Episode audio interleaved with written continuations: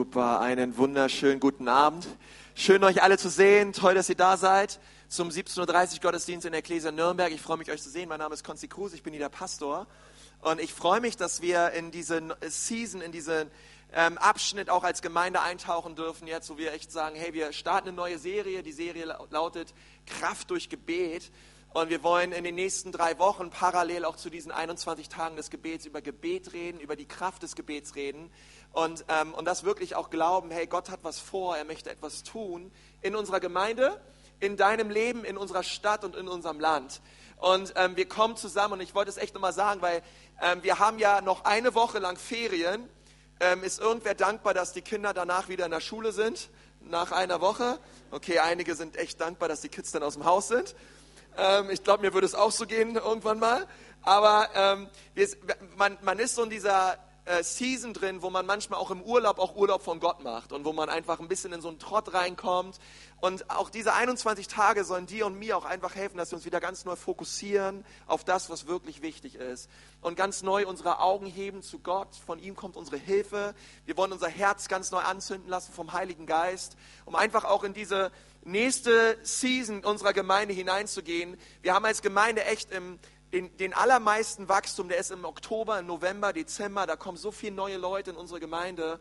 Und wir werden echt sehen, wie viele Leute auch getauft werden und Jesus kennenlernen. Und das alles wird geboren und vorbereitet im Gebet. Und deswegen lade ich dich so ein, sei Teil davon, ähm, dabei zu sein. Komm, komm einfach mal vorbei, schau es dir an. Ich verspreche dir, es wird nicht langweilig sein ähm, sondern diese, diese Stunde, die wir morgens zusammen haben, wir hören noch Punkt 7 wieder auf, damit ihr rechtzeitig zur Arbeit gehen könnt.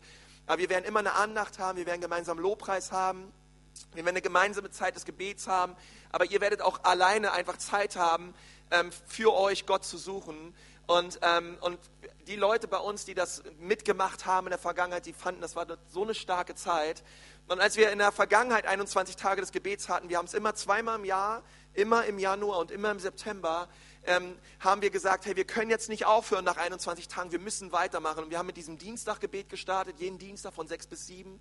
In der Vergangenheit haben wir immer gebetet, weil Leute echt gesagt haben, wow, das tut so gut, Gott unser Erstes und unser Bestes zu geben am Tag, wenn man ganz anders reinstartet. Und wir wollen einfach echt beten, dass Gott dieses Jahr noch mit Gnade krönt und wir Dinge erleben und sehen als Kirche und als Gemeinde, die wir noch nie gesehen haben. Und deswegen lade ich dich ein, sei dabei, trag die Vision der Gemeinde mit. Und ich glaube, dass Gott ganz viel Gutes vorbereitet hat für dein Leben. Ähm, ich freue mich so, dass wir heute Abend auch einen, einen Gast in unserer Mitte haben. Er, ähm, ich habe ähm, Pastor Stefan Schosch ähm, damals auf Berühr kennengelernt, als ich noch Student war. Und er hat über Sprüche gelehrt und es war eines der packendsten äh, Themen, die ich in diesen vier Jahren gehört habe, was mich persönlich auch am meisten berührt hat. Und es freut mich umso mehr, dass er sich auch Zeit genommen hat, heute Abend bei uns in unserer Mitte zu sein.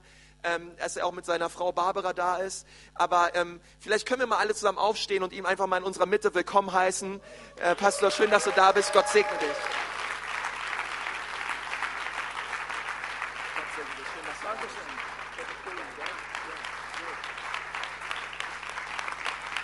Dankeschön.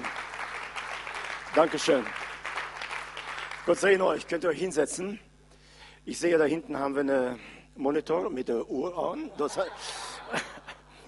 das ist nur für die Leute, also, die nichts anderes äh, zu tun haben. ja, schön. Also herzlichen Dank für dieses Willkommenheißen. Äh, wir kommen aus Kanada und äh, ich bin jetzt schon ungefähr sechseinhalb Wochen unterwegs. Äh, meine Frau etwas länger.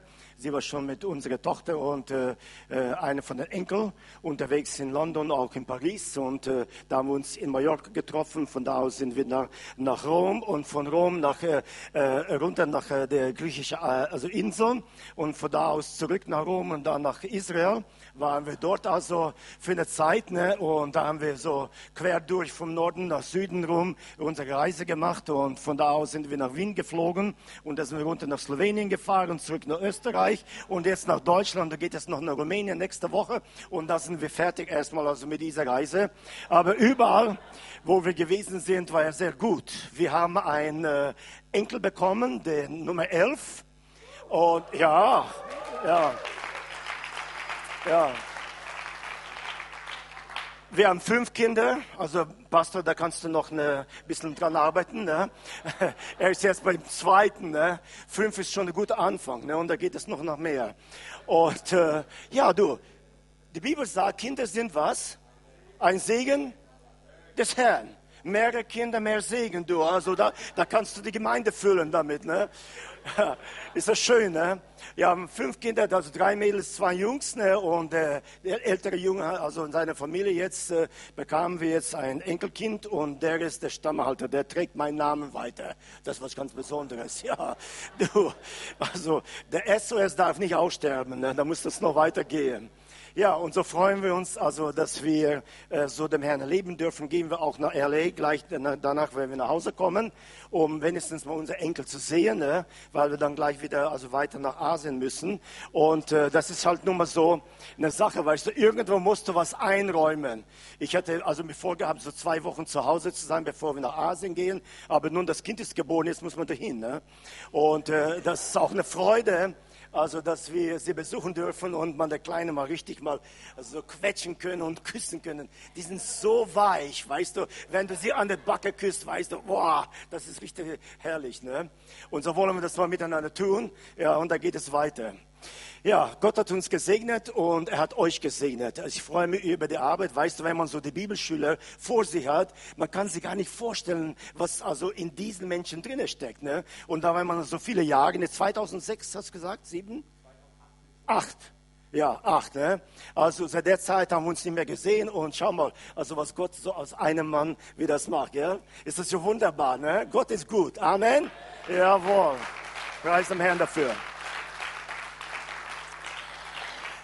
Ist immer schön zu sehen, wenn die Jugendgeneration ranwächst und siehst du, dass Gott sie gebraucht, dass sie wirklich verstehen auch die Gottesdimensionen und so und dass die Arbeit Gottes vorangeht. Das ist etwas ganz, ganz Besonderes, also äh, Herrliches für mich, ne? weil wir sind jetzt also über 20 Jahre, äh, 23 Jahre insgesamt in weltweiten Dienst. Ich unterrichte an vielen verschiedenen Bible Colleges und Schulen, Bibelschulen ne? und äh, weißt du, es ist interessant, wenn du so nach 15 Jahren irgendwo hinkommst, und ein ehemaliger Schüler jetzt der Pastor ist und da hat er so eine große Gemeinde, der vorsteht und weißt du, siehst, was Gott durch sein Leben wirkt. Also du, dann werde ich so klein. Ich habe auch einen kleinen Teil in seinem Leben gehabt, dass ihm es so gut geht, wie es auch geht. Ne? Und wir beten für alle unsere Schüler, also die wir, die ich hatte in meinen Klassen und das sind jetzt also richtig, also ein paar tausend von denen. Ne?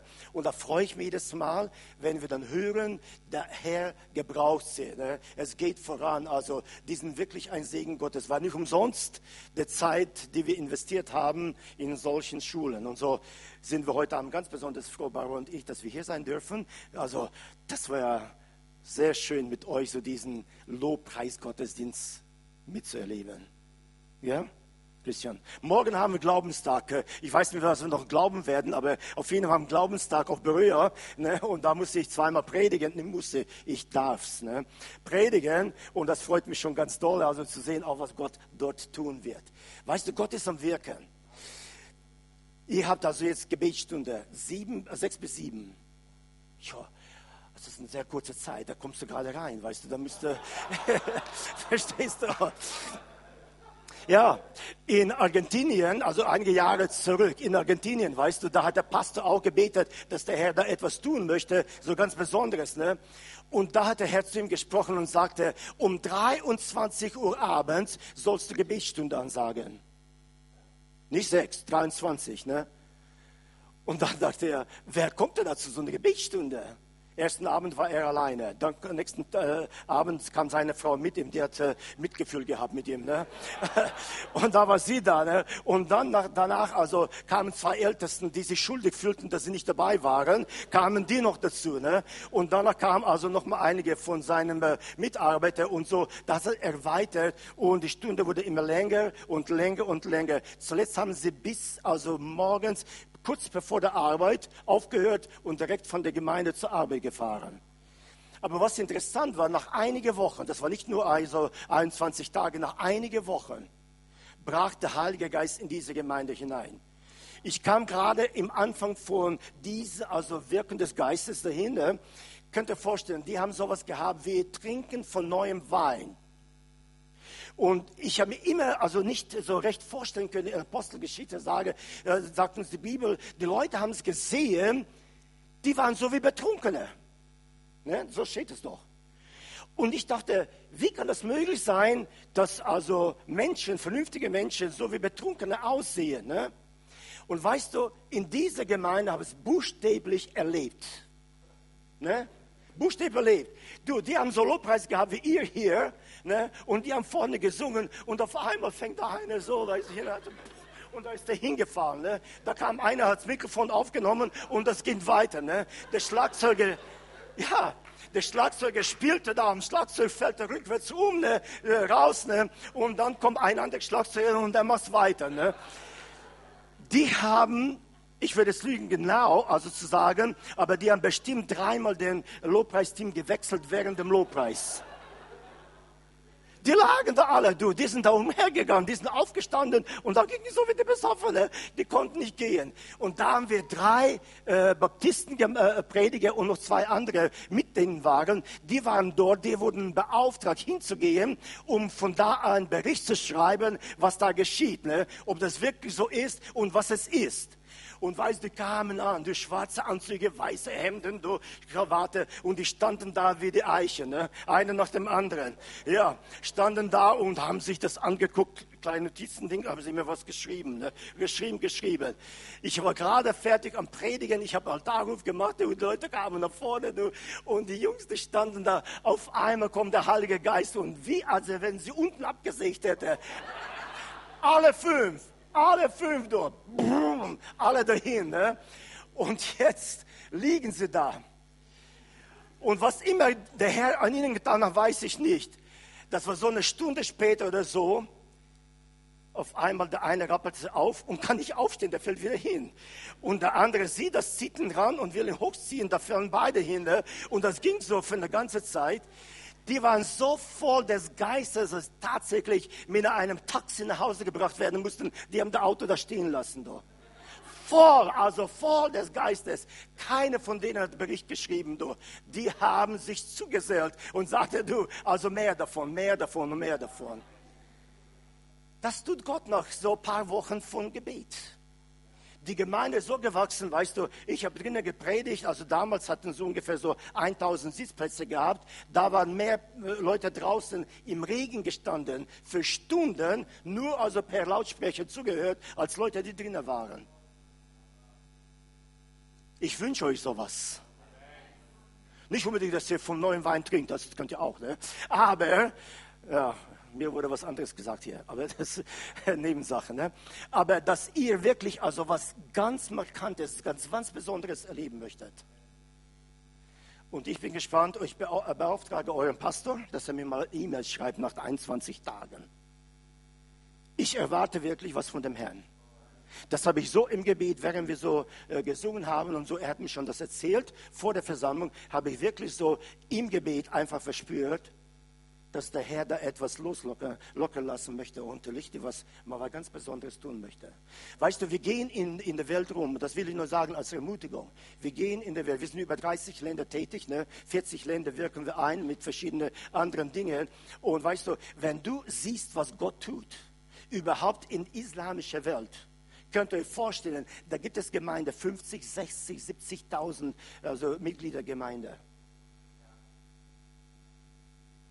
Dann ist es in Deutschland noch mehr möglich. Es geht nicht um Zahl, weißt du, es geht nicht um Zahl. Wir möchten eine große Gemeinde haben oder so. Es geht um Seelen. Und weißt du, wir wollen sehen, dass Menschen zu Jesus kommen. Das ist ja unser äh, Verlangen. Deswegen, weißt du, viele Leute fragen mich, wie ist das? 23 Jahre, du, du verbringst bald mehr Zeit im Flugzeug als, als äh, auf der Erde. Ne? Ja, wie ist das? Äh, kannst du das noch? Kannst du das noch? Und ich sage immer wieder, weißt du, wenn es auf das Fliegen, wenn es auf das Reisen kommt, also wir grenzen immer also 15 Stunden Unterschiede, also Temperatur minus 25, minus 30 in Edmonton, wenn wir losfliegen und kommen irgendwo an, ist da 35 Celsius Hitze, ne? Hast du ja 70 Grad Unterschied an einem Tag. Wie kannst du das verkraften über so viele Tage? Verschiedene Essen, verschiedene Bette, verschiedene Gottesdienste. Die Länge also von einer eineinhalb Stunde kennen sie ja gar nicht. Ne? Die Gottesdienste gehen also und gehen und gehen und gehen. Ne? Und so, weißt du, und wenn du immer da drinnen bist, für 23 Jahre, da sagen sie, wie schaffst du das? Und ich sage immer, gar nicht. Der Herr. Es ist Gnade Gottes, der Herr befähigt. Und so, wir kennen so ein bisschen äh, so die verschiedenen Arten von äh, Diensten, also die in der Welt geschehen. Und deswegen freue ich mich heute hier zu sein und zu sehen, was Gott unter euch tut. Das ist gewaltig, du. Wirklich gewaltig. Und so preise ich dem Herrn dafür. Heute Abend lese ich ein kurzes Wort aus der Apostelgeschichte. Zwar nicht so unbedingt genau an dein Thema, also vom Gebet, aber es hat sehr viel mit Gebet zu tun. Alright? So, lesen wir Apostelgeschichte 3. Da im Vers 6 lesen wir, Petrus aber sprach, Silber und Gold habe ich nicht. Aber was ich habe, das gebe ich dir. Im Namen Jesu, steh auf und geh umher. Und da heißt es in Vers 16 nochmal, und durch den Glauben an seinem Namen, wir haben einen Chorus gesungen, Schwester, ne? von dem Namen Jesu. Ja, seinen Namen, da heißt es also, äh, durch, also den Glauben an seinen Namen hat sein Name, sein Name, nicht unser Name, nicht der Gemeindename, nicht des Pastorsgemeinde, nicht des Sprechersgemeinde, seinen Namen dessen, also den ihr hier seht und kennt, stark gemacht. Und der Glaube, also durch den Glauben und durch ihn gewirkt ist, hat er diese Gesundheit ihm gegeben vor eure aller Augen. Halleluja. Ein herrliches Wort, weißt du, wenn du daran denkst, du, hier ist also die Geschichte, äh, die, also ein Wunder, wo ein Lahme gesund gemacht wird. Weißt du, das Schöne dabei ist, ist, dass das nicht nur einmal in der Bibel steht. Das sehen wir auch in unserem Dienst immer wieder. Wie Menschen aus dem Rollstuhl rauskommen und einfach laufen. Ne? Und das geschieht so oft in so viele verschiedene Gemeinden, gerade da, also in Bezug auf die Evangelisation. Weniger in der Gemeinde, mehr in Evangelisation. Und der Herr hat uns Gnade geschenkt. Wir haben also sehr oft Gelegenheit, in Großversammlungen zu predigen. 30, 40, 50.000, was immer Leute. Und weißt du, wenn du da predigen tust und da siehst du vorne, tun sie dann die Leute, also anstellen, alle in Rollstuhl, ne, gerade so vorne in erster Reihe. Und weißt du, es ist interessant, wie das so ist, wenn es dann zum Gebet kommt, also über diese Leute zu beten. Ich rufe dann auch die Pastoren, die also diese Großversammlung veranstalten, dann rufe ich sie nach vorne und sage, okay Jungs, kommt jetzt, jetzt beten wir für diese Leute hier in den Rollstuhl. Die drücken sich alle. Nein, nein, nein, sagt er, du bist der Redner, du bist der Evangelist, du bist derjenige, du bete mit denen, wir beten da mit anderen da. Warum? Weil wenn nichts geschieht, weißt du, das geht auf ihr Konto. Verstehst du? Ja, oh ja, siehst du, mein Pastor hat gebetet, da ist nichts geschehen. Oh, oh, los, schau mal, mein Pastor betet, da, da ist nichts geschehen. Da drücken sie sich alle und sagen, na, bete du lieber, bete du noch lieber mit denen. Ja, weißt du, das ist doch nicht meine Sache, das ist ja Gottes Sache. Ich bin kein Heiler, Jesus ist der Heiler. Und wenn Jesus das nicht tut, kann ich ja auch nicht tun, du. Ja, so, so ganz einfach, ne? Und so, weißt du, ich, ich, ich finde da keinen Druck. Weißt du, manche Leute sind da Druck, oh, weißt du, wenn das nicht geschieht, also dann meinen Namen, also dann, dann ist nichts mehr da. Nein, nein, nein, du. Weißt du, wir dienen dem Herrn und der Herr dient den Leuten. Er gebraucht uns, wir sind nur Werkzeuge. Er ist der Herr und er ist der Heiler. Und hier ist jetzt dieser Mann. Zunächst mal, er ist hilflos und hoffnungslos. Was machst du in einer Situation, wenn du hilflos und hoffnungslos bist? Dieser Mann hier, der hat erkannt, meine Situation ist permanent. Ich bin ein Lahme, ich bin ein Bettler, das ist mein Leben und so wird es sein. Und heute Abend bin ich hier aus Kanada vor euch und ich möchte euch sagen, du, es gibt keine permanente Situation im Leben eines, der sich zu Gott wendet. Unser Gott ist ein Gott der Veränderung. Er kann alles verändern, nur er selber kann sich nicht verändern. Und dieser Mann ist so angenommen, du, er sah, dass er aussichtslos, weißt du, er dachte, er muss sein Leben lang Bettler sein, ein Lahme sein. Und weißt du, wenn wir unsere Situation so annehmen, dass wir sagen, du, so ist es halt nun mal, das ist mein Leben, es wird nicht anders werden. Ich muss mich damit abfinden. In den Augenblick bindest du also alle Kräfte, die Gott also an dir offenbaren will, dass er dir also aus dieser Situation heraushilft und dass du eigentlich Gott erleben kannst in seiner verwandelnden Zustand. In den Augenblick, wo wir sagen, Schluss, also so muss es sein, so wird es sein, es geht nicht anders. In den Augenblick wirst du auch nichts anderes sein und erleben, denn was du bist. Hudson Taylor hatte mal gesagt, ein Missionar, also äh, nach China äh, ging, ne, der hat einmal gesagt, jeder Einzelne, der im Reiche Gottes beziehungsweise eine Gemeinde sich aufhält, ne, der wird stoßen an drei verschiedene Stadien. Unmöglich, Nummer eins, ne, unmöglich. Und dann sagte dann ist schwierig und getan. Das sind so drei Stadien. Ne, unmöglich, schwierig, getan. Und weißt du, was interessant ist? Das erleben wir immer wieder. Wir waren äh, in Indonesien oben in Manado und äh, die haben uns zu einem Lager geführt, wo die verfolgten Christen, die also von Inseln getrieben worden sind, ihre Kirchen wurden verbrannt, manche Frauen vergewaltigt, Kinder getötet, die Häuser abgebrannt, die Kirche abgebrannt, alles sowas. Ne? Und die haben sie dahin gebracht. Und jetzt sind sie am Lager, du. Also eine, eine so Halle gewesen, für, weiß nicht wie viel Quadratmeter.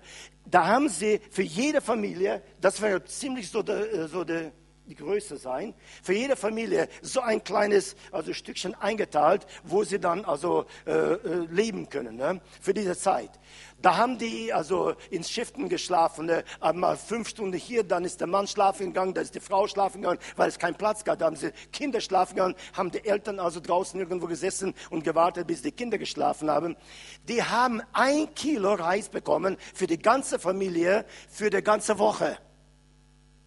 Und während wir da waren, du, da ist gerade so eine von meinen Füßen, wir wurden gerade dort also durchgeführt, da ist gerade so eine von meinen Füßen so umgekippt und gestorben.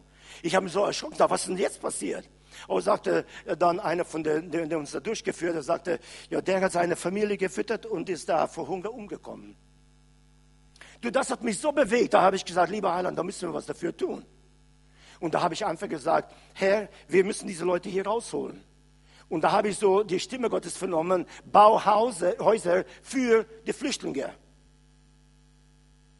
Und das war, weißt du, so drinnen, okay, also wir bauen Häuser.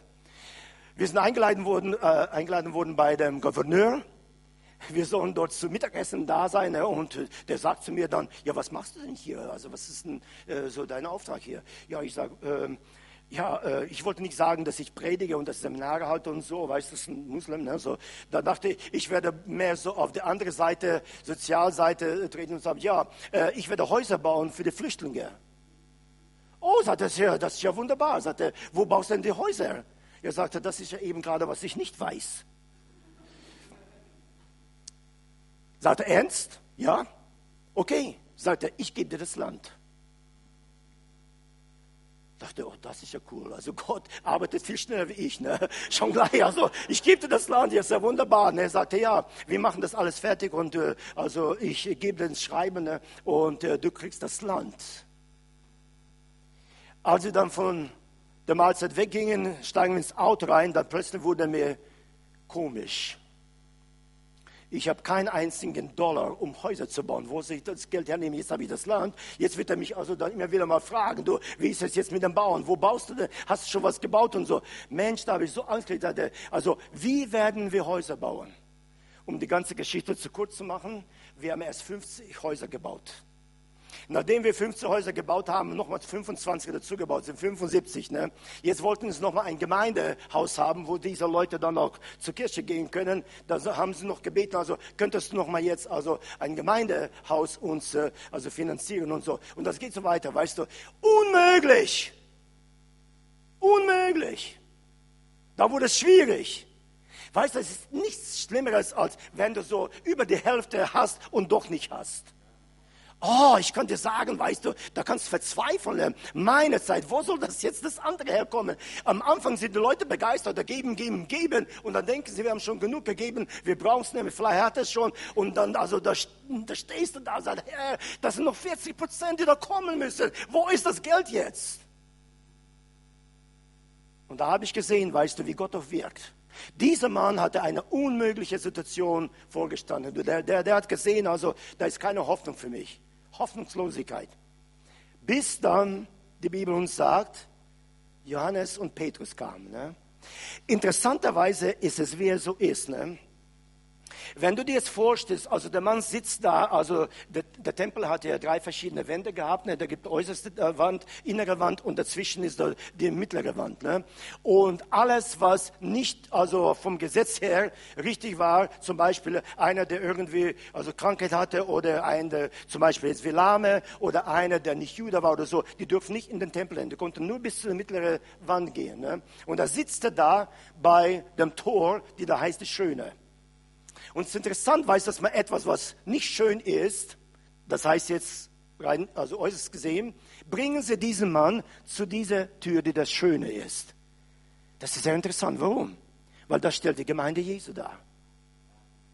Diese Gemeinde ist also das Tor, das heißt also die Schöne. Das heißt, hier bringt man Menschen, die nicht so schön sind, das nicht jetzt äußerst gesehen, aber weil so innerlich kaputt sind. Menschen, die also mit gewissen Dingen zu tun haben. Menschen, also die Jesus nicht kennen. Menschen, die in Sünde leben. Was immer also du dazu zählen wirst, das sind Menschen. Und zu dieser Tür, das heißt zu der Gemeinde, bringt man solche Menschen, damit aus diesen Menschen etwas Schönes wird. Ne?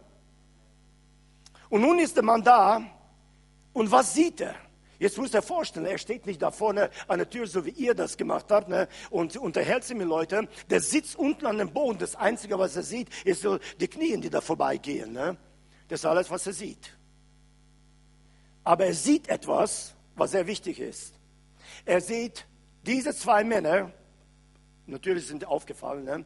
Johannes Petrus, er sieht sie in den Tempel gehen.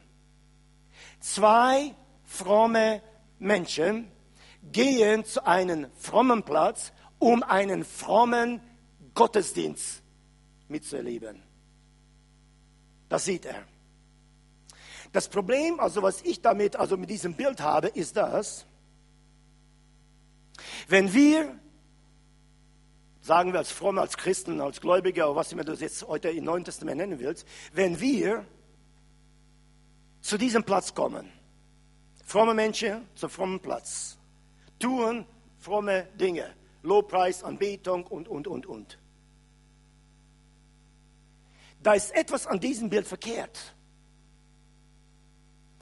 Der Mann ist trotzdem ein Lahme, trotzdem ein Bettler. An ihn ändert sich nicht. Und da fragt man sich, wie können Menschen, die fromm sind, zu frommen Platz gehen, frommen Gottesdienst mitmachen und rausgehen, ohne dass dieser Mann irgendwas von diesem Erleben abbekommt.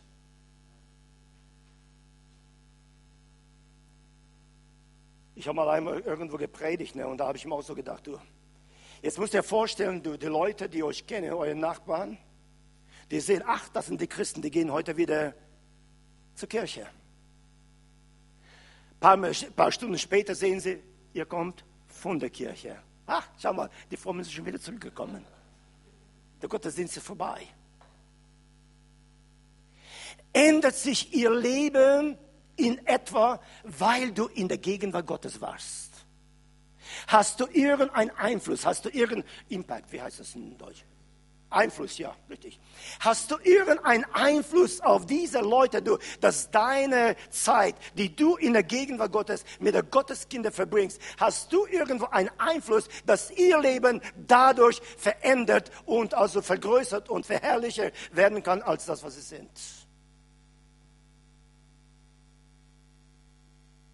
Wir sollen die Stadt erreichen, wir sollen unsere Gesellschaft erreichen. Wir sind dabei, weißt du, wir wollen diese Menschen erreichen. Aber wie du? Ist ein Gottesdienst genügend, dass wir also mit solcher Kraft und mit solcher Ausstrahlung an die Leute rankommen, du, dass ihr Leben dadurch verändert wird? Der Mann sieht nur Petrus und Johannes, ach, sie gehen wieder beten. Ja, der Beten ist sehr wichtig. Wir haben das gesehen jetzt, also was so geschehen kann und natürlich sehr wichtig, dass ihr alle dabei seid. Aber dann ist die Frage, was bezweckt es?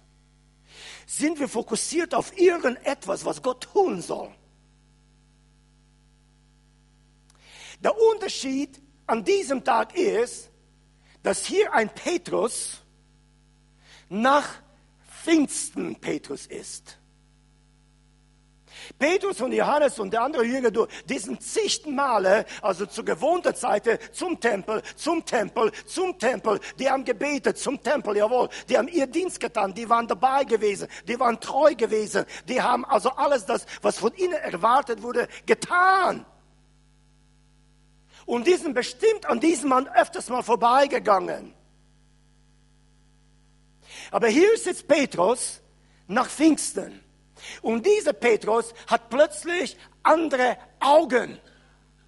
Die Bibel sagt uns, die Liebe Gottes ist ausgegossen worden am Tage der Pfingsten. Du. Jetzt also ist nicht ein Petrus, der religiös ist. Jetzt ist ein Petrus, der von Liebe Gottes so erfüllt ist, du, dass wenn er da also an diese Menschen vorbeigeht, der kann nicht einfach vorbeigehen, du. Er muss stehen bleiben. Er guckt sich den Mann an und sieht ihn an, sagt unsere Bibel. Und jetzt schaut dieser Mensch rauf zum Petrus. Als ob er etwas von ihnen erwarte. Was erwarten Menschen von uns?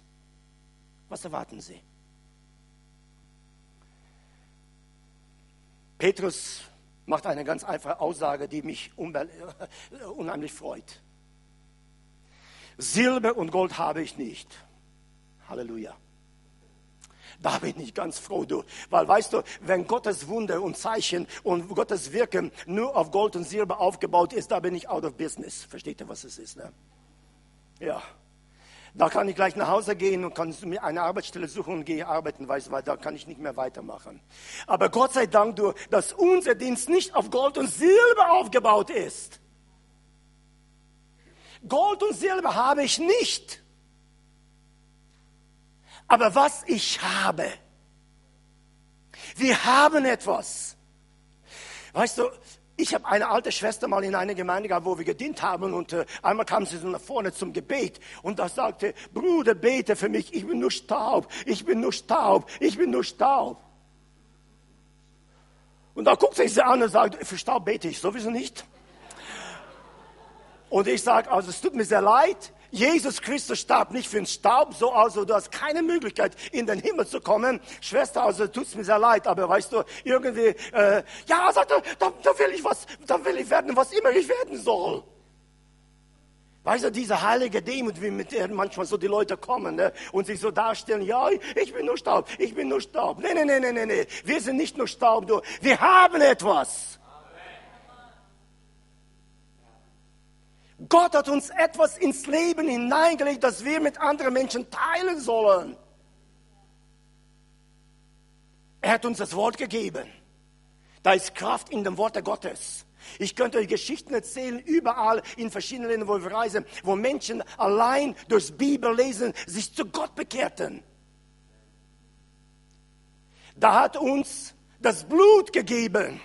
Das Blut Jesu Christi, es ist Kraft, es ist Kraft, es ist Kraft in dem Blute Jesu.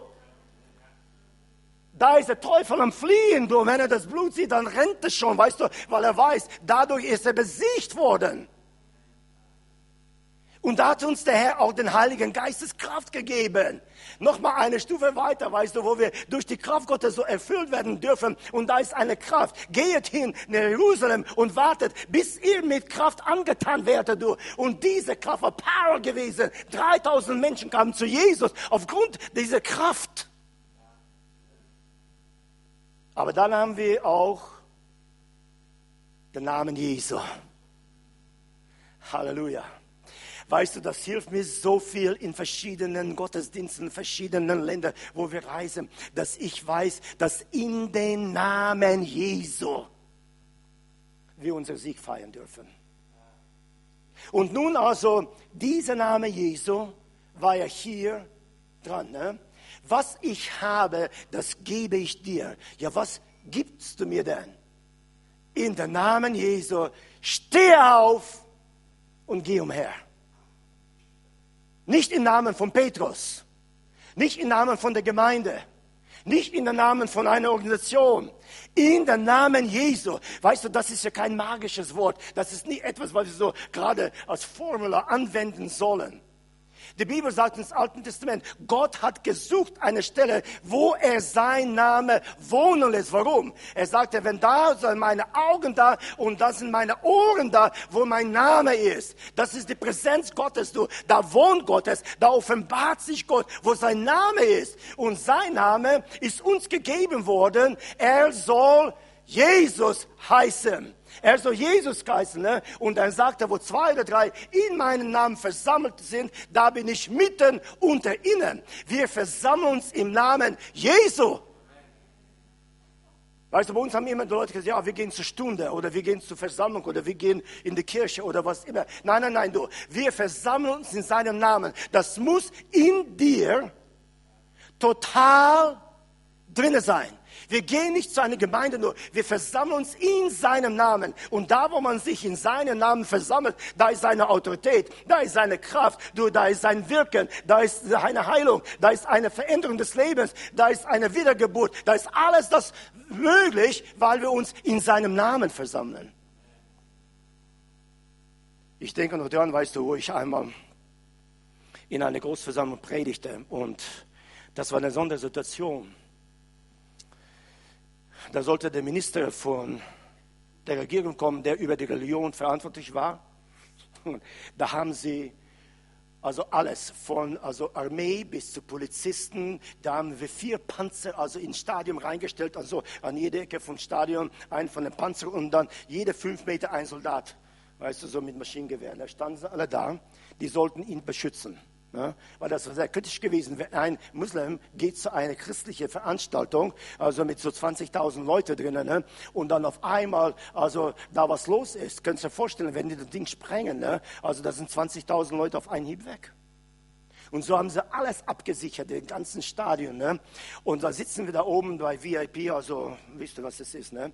Also so, wo die, die Obersten sitzen da, da sitzen wir da oben auf der Bühne und schauen runter so ins Stadion hinein. Und ich guckte also diese Leute da, also jede fünf Meter ein Soldat, ne? Und ich dachte, wow, die wissen gar nicht, wenn der Herr nicht wacht und beschützt, sind alle diese Soldaten und diese Polizisten und Panzer und alles umsonst. Ne? Aber schön, dass sie da sind.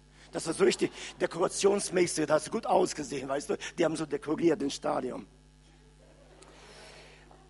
Und jetzt kommt also der, der, der, der Minister of Religion, also heißt er, ne? also äh, kommt er rauf und hatte seine kurze Rede so von zehn Minuten gehalten. Und als er fertig war, dreht er sich um zu mir und sagte so, jetzt kommt es drauf an, bis jetzt haben sie mich bewacht.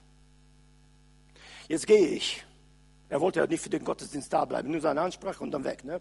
Jetzt gehe ich. Aber er sagte, von jetzt an, wo du dran bist, kommst du dran auf, also ob sie dich beschützen oder erschießen. Das ist je nachdem, was du sagst. Und dann dachte ich, weißt du was? Mir ist doch egal. Ich will lieber sterben, Jesus zu verkündigen, als äh, zu verneinen oder als zu Kompromisse zu schließen und weiß nicht was alles. Ich predige meine Botschaft, egal also was die Soldaten denken, wenn sie schießen, das schießen sie halt los. Also da bin ich auch bereit dafür zu sterben. Aber ich werde nicht Kompromiss schließen. Ich predige meine Predigt und habe gerade über Jesus gesprochen. Und weißt du, während ich so gesprochen habe und äh, gepredigt habe, du, da konntest du merken, weißt du, das war eine Atmosphäre in diesem Stadion drin. Das war etwas ganz, ganz Besonderes. Ne? Und ich habe nur gewartet darauf, was passiert dann. Ne? Ich bin fertig und habe gesagt, so, diejenigen also, die diesen Jesus Christus, den euch gepredigt habe, in ihren Herzen aufnehmen möchten und sich zu ihm bekennen wollen und also ihm dienen wollen, jetzt kommt du nach vorne. Und da haben sie Soldaten umgedreht, haben sie zu mir gezeigt wir sind die Ersten, die mal da sind.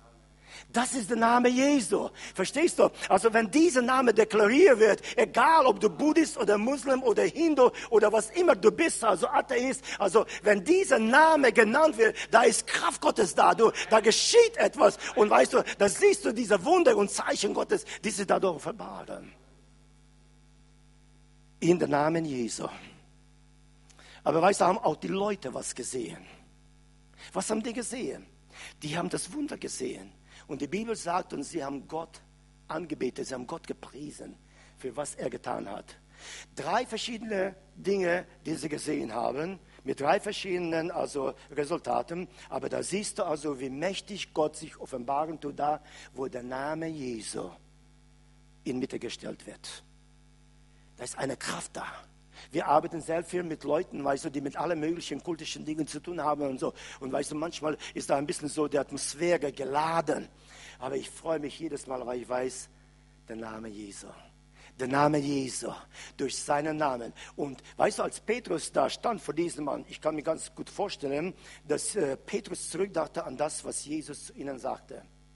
Jetzt bin ich hier, aber bald gehe ich. Aber wenn ich weg bin, du, dann sollt ihr in meinem Namen den Vater im Himmel bitten und er wird euch geben, was ihr betet für. Das Beten ist nur so Gott, wie das Nehmen da ist. Sehr oft beten wir nur, aber nehmen wir nicht. Und weißt du, ich will euch darauf aufmerksam machen, dass ihr jetzt gerade in dieser Gebetszeit, also der ihr bevorsteht, kommt nicht nur um zu beten, Beten ist wichtig, aber das ist eine Vorstufe von Nehmen. Weißt du, viele Leute im Beten, äh, wenn sie beten, da sagen sie, ja, wir wollen glauben, dass der etwas tun wird. Ja, weißt du was? Du, dass etwas tun wird, beruht auf das, dass wir im Glauben nehmen, das, was Gott tun wird. Und sehr oft sind sie so, weißt du, irgendwie, ja, also das, das, das nur gehört anderen oder der, der, Herr kann das nur also über diesen oder denjenigen tun. Du weißt was, jeder einzelne von euch ist ein Potenzial, das Gott übernatürlicherweise gebrauchen will. Jeder einzelne von euch. Und wenn euch Gott ausliefert, du, ich kann dir sagen, du, ihr werdet nicht nur Gebetsstunden haben, ihr werdet zelebrieren, was Gott unter euch tun wird. Das glaube ich. Und diesen Mut, diese Freude möchte ich euch zusprechen. Du, komm mit Erwartung. Nicht nur zur Gebetsstunde, mit Erwartung, voll dabei zu sein. Du, jedes, jeden Morgen, wenn ich komme, wenn ich schon meine Zeit opfere und aufstehe frühzeitig und gehe zur Gemeinde und werde beten, dann erwarte doch etwas davon. Kein Mensch arbeitet umsonst. Und selbst im Reiche Gottes es nicht mehr. Du, wenn du also deine, deine Zeit und deine Energie investierst, ich kann dir sagen, du, nichts ist unmöglich, der da glaubt. Und ich möchte euch also da Mut machen. Komm, bete und nehme es im Glauben du und geh raus du und dann zeug dann also Leuten von Jesus. Da weißt du, es ist eine Gemeinde in Medan in Sumatra. Der Pastor dort hat verstanden, seine Leute zu mobilisieren. Die kommen nicht zur Gemeinde, die bringen jemanden mit. Wir sind gewohnt, nur in die Gemeinde zu kommen. Die kommen nicht zu Gemeinde, die bringen jemanden mit. Jede Woche sind sie verantwortlich, also dann äh, äh, für jemanden zu beten, den sie dann von Jesus erzählen. Dann bringen sie sie also zu der Kenntnis Jesu Christi. Die nehmen Christus auf, manchmal auch nicht, aber dann bringen sie sie mit in der Versammlung. Und weißt du, wenn da Aufruf gemacht wird, da kommen sie mit diesen Leuten nach vorne, die sie mitgebracht haben, stellen sich hinter ihnen und da wird erstmal für sie gebetet und da wird durchgebetet, bis sie Jesus erlebt haben. Da wird das alte Leben aufgeräumt. Da beten sie für die mit dem Heiligen Geist erfüllt zu sein. Die haben uns gerade jetzt eine Mail geschickt, weil wir dorthin gehen in einige Wochen. Und die haben uns eine Mail geschickt, sagte, also wir haben 369 Leute diesen Monat allein getauft. Die taufen jeden Monat, den dritten Sonntag im Monat taufen sie. Manchmal 500, manchmal 300. ich glaube, das niedrigste war 1,90 und das war während der Zeit, wo der Pastor sehr krank war. Und weißt du, dann also ja, weil sie nicht so viel evangelisiert haben. Ne? Die evangelisieren sonst immer. Jetzt haben sie eine Evangelisation gehabt mit etwa 17.000 Menschen. Du 800 Menschen haben sich radikal zu Christus bekehrt. Die werden jetzt in diesem Monat getauft. Aber weißt du, die tun etwas. Die glauben in diesen Ländern, sie glauben an den Namen Jesu, dass der stark genug ist über alle ihren also Umständen und äh, alle Barrikaden, die da aufgebaut werden. Die glauben einfach, dass Gott darüber hinaus stärker ist und zu tun das, was der Mensch nicht tun kann.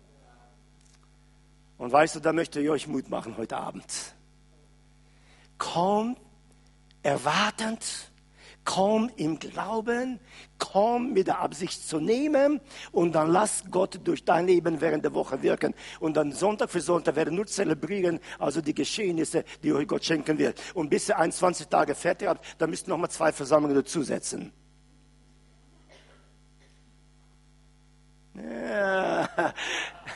Jetzt kommt das. Ist das nicht möglich? Du sagst, ja, du kommst also der Länder, da wo es eine Erweckung gibt und was, was läuft und so. Bei, läuft, äh, bei euch läuft sehr viel. Ihr müsst nur im Glauben das nehmen.